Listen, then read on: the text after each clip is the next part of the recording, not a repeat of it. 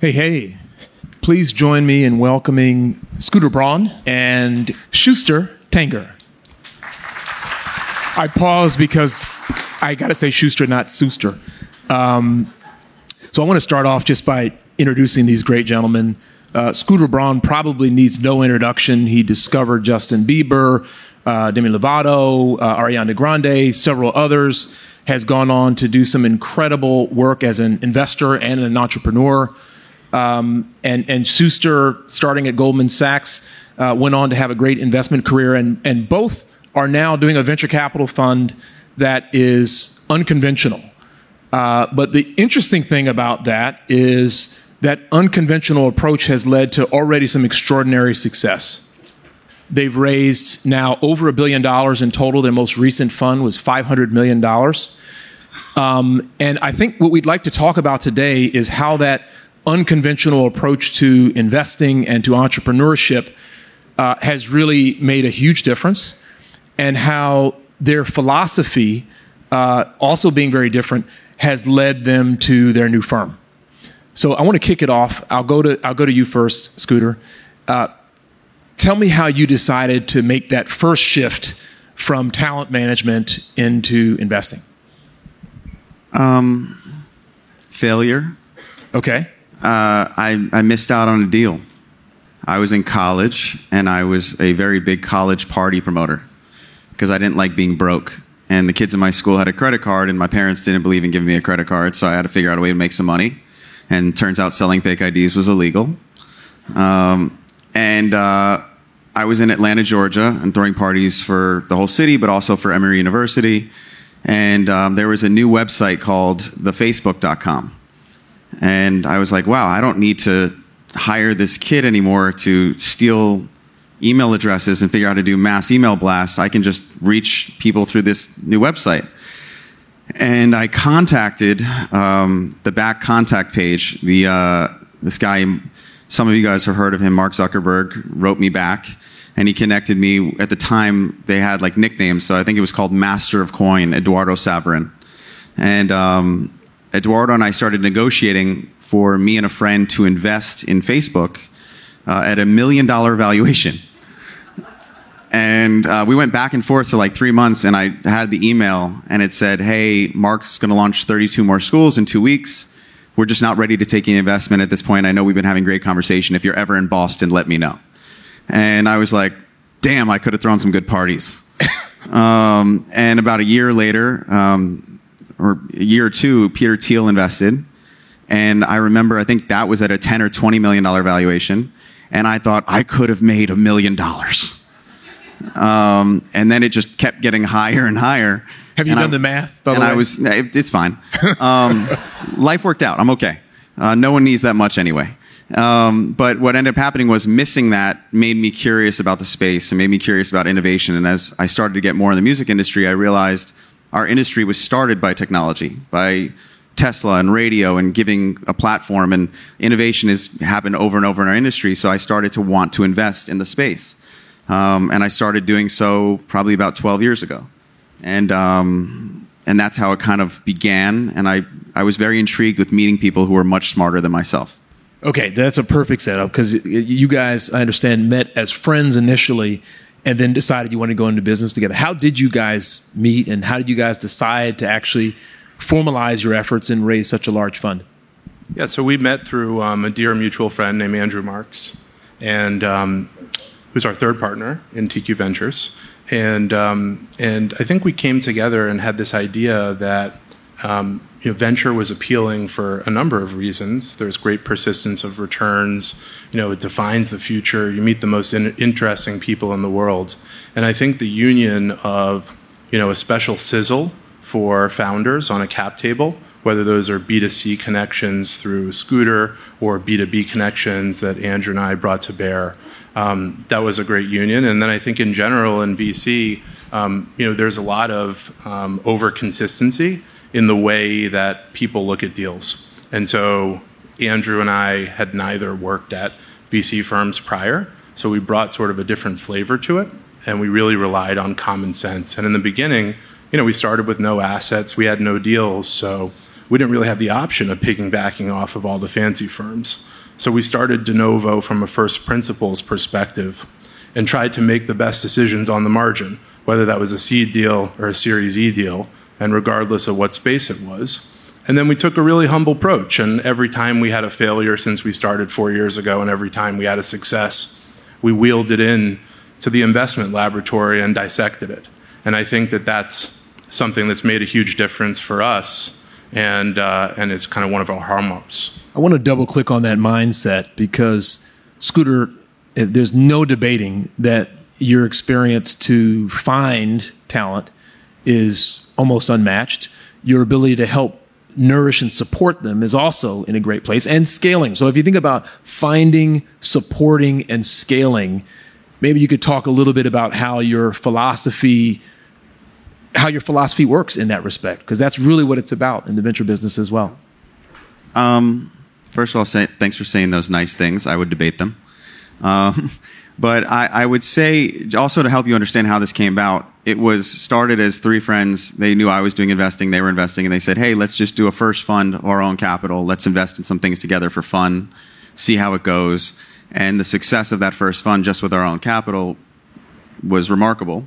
And they said, look, we should now do one where we bring in outside money. And I have a real problem asking people for money.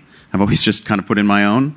And I realized um, it needed to go to another level. And these guys, they had the capabilities to do so. And, and kind of we rolled into the success. It wasn't something that was planned. It was kind of three friends trying something. And then it started to really work because we realized our skills complemented each other. As far as the philosophy goes, it comes from our skills complementing each other. We're all very different um, we trust each other. Um, you know, I come from a place of when I speak to an entrepreneur, I can understand what they're experiencing because you know when you're successful, everyone thinks you have this machine behind you, but all of us start from this place of you know late night in your underwear with a laptop in front of you you know, grinding it out, and everyone in your life thinks that you've lost your mind because you're walking away from something that's conservative that can work, and you have an education or lack of, in my point, because I dropped out. Um, but I was a dreamer. And when I'm talking to other entrepreneurs, I like to have that conversation of how big do you dream? And are you willing to be there in the grind when it's time for a pivot? And a lot of entrepreneurs want to have that safety because none of us want to talk to someone who just looks at us as a term sheet. And because we're going to have those moments where everyone thinks we're killing it, and the truth is we're scared. We're at home, we're alone, and we're thinking, Am I going to deliver on this dream that I believe in so much, but I just don't know if I'm going to get over that hump? And to be able to call someone who's an investor and who's been there and can say, Yes, I've been scared too. And success and failure live right next door to each other, and you got to keep pushing through is something that I'm able to bring because I've been that scared person before and probably still have those moments from time to time all the time. Is it similar to creators, uh, to creatives? In other words, is the coaching that you give to a founder um, analogous in many ways to the coaching you might give to a, a, a superstar? Um, yes, and it depends on the scenario. But I think at the end of the day, anyone who's trying to achieve something that no one's ever done before has those fears and those insecurities, but has to project extreme confidence. And to be a voice where they can have those insecurities, to be a voice where you can tell them how vulnerable you are so they can be vulnerable with you, I think is very, very important. It's something that we want to bring. I think um, someone from my world who went into this world a long time ago and worked with Andreessen was Michael Ovitz. And something that Michael Ovitz brought to those guys was this idea of treating founders the way he was treating talent and understanding that it is also a service business. And I think that that's what I come from. So when I'm talking to people and we're talking about investing in companies, we've had very interesting conversations with founders where they're they're talking to us and they're saying, "Well, you know, can you help with engineers?" And yes, we can. We have certain relationships, but a lot of times when I start the conversation and Schuster starts the conversation, we go straight to what's the chip on your shoulder? Where is this coming from? What is the thing that gives you this drive? Mm-hmm. Who are you? And um, because I think people want to know when it comes to that moment when you have to choose, I'm going to step away from my friends, I'm going to step away from my family. They got to care about you enough to do that. And, um, and I think we want to create a scenario where, where those type of investors, while I have two partners with amazing business acumen who, like I said, I'd like to surround myself with people who have better skills than myself. And Andrew and Schuster meet that criteria. It's great. Well, I mean, in talking to both of you, it's clear that you have very similar value systems. And one of the things that uh, Schuster you talked about is just the importance of humility in this game of venture capital. Um, and it's not always the case. Um, but tell me about your philosophy around that and how you actually coach some of your entrepreneurs to have that humility that also has to be paired with aggression and confidence and all the things that it takes to build a great company. Yeah, I think I think humility starts with uh, caring, caring about your craft, caring about the people that you're working with. So I probably wouldn't take a call with somebody whose business I didn't think was really interesting, going to change the world, going to work. A founder whose story didn't resonate with me, personality resonate with me, who I could have a lot of fun with. And a lot of the times when we meet new founders, one of my favorite questions is, you know, let's say the, the founder's name is Melanie. Melanie, what was good about growing up as Melanie and what was challenging about growing up as Melanie? I want to get to know you because understanding your early childhood psychology could be a crystal ball into the future.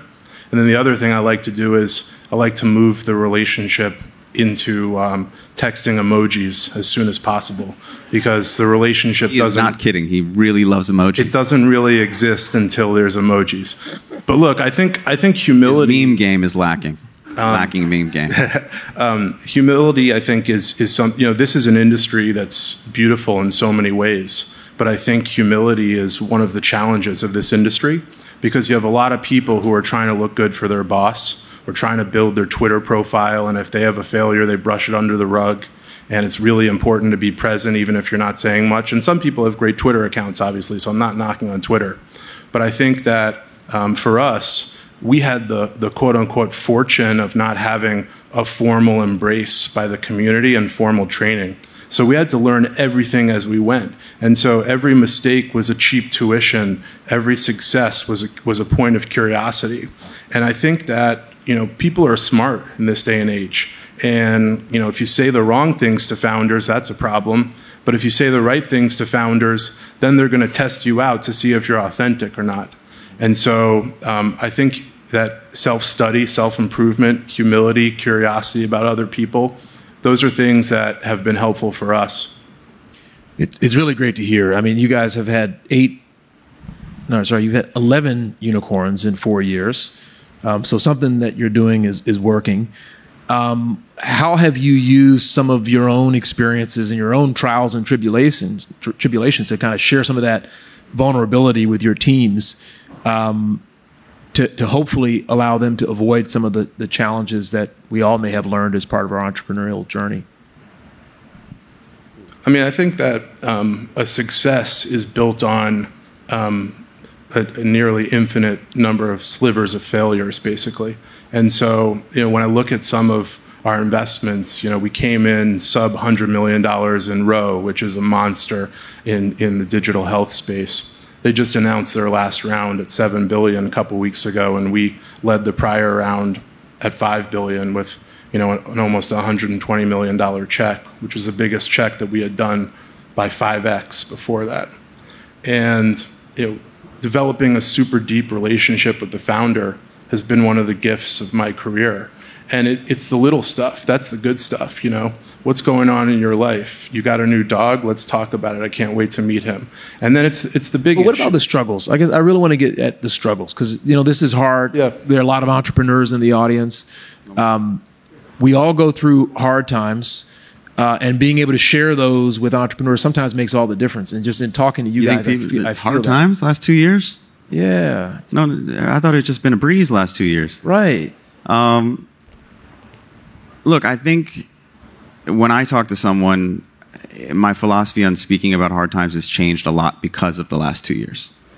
Um, I think before, my philosophy was based on control and understanding how to navigate and manifest. And, and I think that's really important for an entrepreneur in the beginning of their journey. Um, to have that conviction and to manifest and to push through the really hard times to, to have that what I call the burn the ships mentality.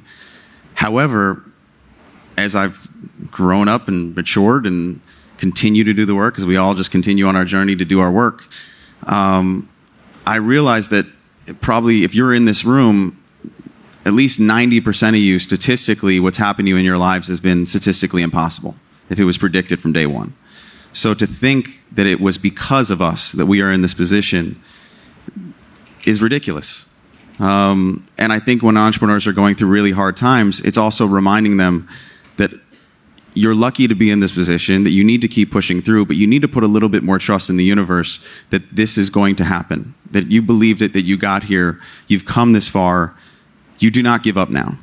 And something could present itself that you haven't manifested, that you haven't brought to the table, but it's going to present itself. And you need to keep pushing through and you need to see what brings. Because personally, for me, I think everything is a gift. Even the failures haven't been endings, they've been pit stops you know, where you learn something and you continue on. What's your so, daily practice look like now? I what? What's your daily practice look like now? Yeah, it's going to get weird. We're supposed to talk That's about right. VC investing. I want to talk about meditation. Everything else is talking about deals, and let's mix it up a little bit. What is your? How do you get yourself in the right mindset? Me or you? Do what you do. Uh, now, I saw my friend Matt Mazzeo out there somewhere, and I was just like, Matt's over here somewhere. He's going to laugh at me as I say this. Um, I meditate daily. Um, for me, I think having a daily ritual is very, very important um, to create a certain mindset. Um, and I like to start my day that way. Um, I got to say, I love you to each one of my kids at least once a day. Um, but I, I also have a crazy life because while I do this, I'm also managing musicians and and different things. But um, I, I, definitely, what has changed for me in the last two years is I, I implement a lot more self care into my day, and I'm learning to be more present than I think I've ever been. I think each one of us comes up. What he talked about is early childhood, the human experience. We all have early childhood trauma, no matter who you are. Um, if some of you hear me talking this way, yes, I did go to Hoffman process. Um, so, so if some of you hear me speaking this language, you might understand it if you actually did that process. Um, but I truly, truly believe in that kind of stuff. And I believe that what I was doing for the first many years of my life was based on patterns that I received where I was building for tomorrow because I was afraid of tomorrow. I was constantly, especially an immigrant refugee son, I was constantly building for a day where they were going to come and take it away. And I didn't even know who they were. But as I've gotten older, and certain things have happened and I've learned to do different meditation and certain practices, I'm now understanding that right now can break also. And I have to be present to this moment and also be appreciative of this moment. And that's a lot of the conversations I'm having with entrepreneurs. You know, helping them get through those tough times when they're breaking and they're building for something that hasn't happened yet and reminding them that the story is in their head. You know, it, there's a great book, Untethered Soul, that talks about this idea of a roommate in your head and yes. we all have it. But what it talks about is this idea that to have a conversation in your head, there has to be a listener. Your soul is the listener. The roommate is the human experience. And I talk to entrepreneurs about those kind of things constantly, and myself. If I could just add to that, um, 20, uh, 2020. I also sent him emojis. Exactly. Um, meditation is high on my uh, 2022 to do list. But one thing I wanted to add I, I, don't think anybody would be that interested in my daily routine. It's pretty basic. But I think one of the things that, that I really strive for on a daily basis is um, being intellectually supple and dreaming bigger. And so when we first started, you know, Scooter's Rolodex in the consumer world, it's just, it's not only not matched by anybody else, but it's almost as if other ones combined still don't match it. And that was fascinating. And we played with that and we made some really interesting investments in the consumer products space. And we had a few of them sell. We had great outcomes. And instead of saying, wait a second, we're dialed into a strategy now and it works, uh, and we should just keep doing it blindly. You know, we read far and wide, we listened, we thought, we went on walks and we dared to dream bigger and we developed a very strong framework at TQ, which is incredibly simple. And so we prize things that are capital efficient businesses, you know, unbounded on the terminal side, have great business profiles at scale, margin profiles, businesses that get better as they get bigger. And so, as challenging as it was to say, you know what, if we invest in this drink company, we can just you know layer in this and that terms and these connections, and all of a sudden, you know, we'll have a decent return. We started turning our attention to the businesses that would define our future in the biggest ways. So, businesses like spaces in non crypto fintech, blockchain, um, healthcare IT, various parts of software, the metaverse. And I think that that's made things more fun. Um, Scooter's connections are still wildly relevant. Same with Andrew's, and hopefully I chip in once in a blue moon as well. But I think that um, part of the fun here is challenging success, pushing forward, remaining intellectually supple. And that's been the story with TQ. And now, probably less than 20% of our portfolio is even in the consumer space. And when it is, it's in consumer social or consumer tech, where we've analyzed the companies in what we think are much more sophisticated ways than when we first looked at those businesses. And I'm really excited to see how our thinking will evolve in the next four years. And it's going to rely a lot on intellectual suppleness and dreaming bigger. You know, it's it's it's great to hear you say that because in in many ways it's a bit of a pivot. You guys did a bit of a pivot from what you started off doing. You hear companies pivoting all the time, you don't hear about especially very successful investors pivoting. But I think it's that suppleness that's the word that has allowed that. Can you talk a little bit more about that? Like, what was the calculus that you did that said, okay, we started off thinking about doing more CPG businesses that might be able to be influencer led, and you then expanded that pretty dramatically into big tech and a lot of other things. Sure, I think it's I think it's you know trying to do right by yourself, by your investors, and by others. And so we ended up in certain businesses, and some of them failed, and we tried to do right by those founders and our co-investors, and some of them succeeded. And I think that um, you know, for me, one of the skills that I'm always trying to work on is is just being an exquisite listener. And if somebody says something that I disagree with, there's a human instinct to push back and think, okay, well, let me construct the argument why this individual is wrong. And I think that this space is an extraordinary playing field for actually doing the opposite and saying, well, why might this person be right? And why is this person motivated to focus on this? And so you catch a drift of what might be interesting and, and, you go with it. And I think one of the things that's that's so amazing about starting a business with with two friends, and I, you know, Scooter and Andrew are, are two of my absolute best friends, and that's that's made this experience so much richer for us. Is that you really trust each other, and you know, when one of us has a lark to move in this direction, you know, we get behind it, and um, and and that's been you know part of our transition and our success. I would just add curiosity you know, you, you only get one one ride, at least uh, at least looking like this. Um, so for us, it was you know curiosity and, and where can we take it and what entrepreneurs can we learn from in different sectors and keep this interesting for ourselves. And I also want to be honest about that. That liberty comes with success. You know, we're in a position where I've had success in other businesses. These guys have had success in other businesses. So we have the privilege of being able to go out and be curious in other businesses. You know, I think if it was earlier in my career, I really had to stick to one thing because I didn't have anything else to fall back on.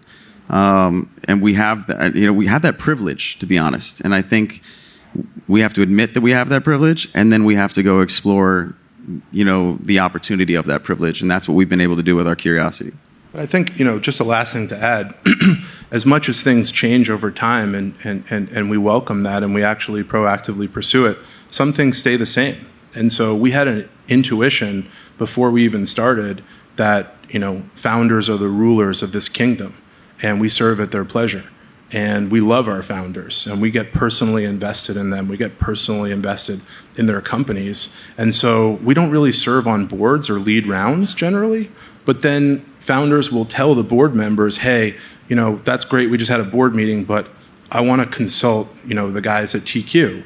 And it's not in, you know, a leapfrog way or anything like that. It's just these are people that I trust and I want to be part of the conversation. And so that kind of behavior and that reputation begets much more deal flow. I hate to even say it like that because the relationships are so personal that we don't view it as deal flow, right? It's more going on journeys with these people. It's a great point. I, you know, I, I guess I would be remiss if I didn't ask the question about w- what are some of the non-obvious things that you guys look for in founders. And maybe I'll start with you, Scooter, because non-obvious, yeah. other than their emoji game. Yeah. Um.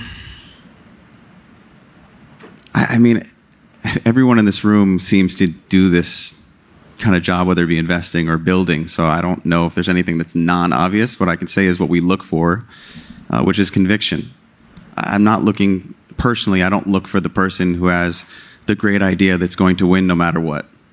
I look for the person and the conversation of the of someone who's not going to give in no matter what.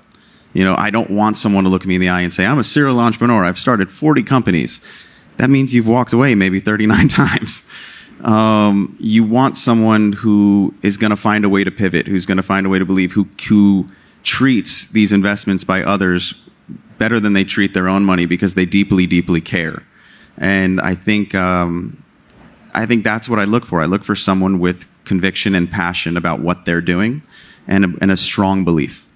Let, me put a little more meat on those bones from from my side. Thank you, Schuster. Um, so I think I think that there have been a few non-obvious observations that have cropped up, and the nice thing is I had an open mind because I didn't really know what I was looking for, um, so that was convenient. I think you know to rattle some of them off.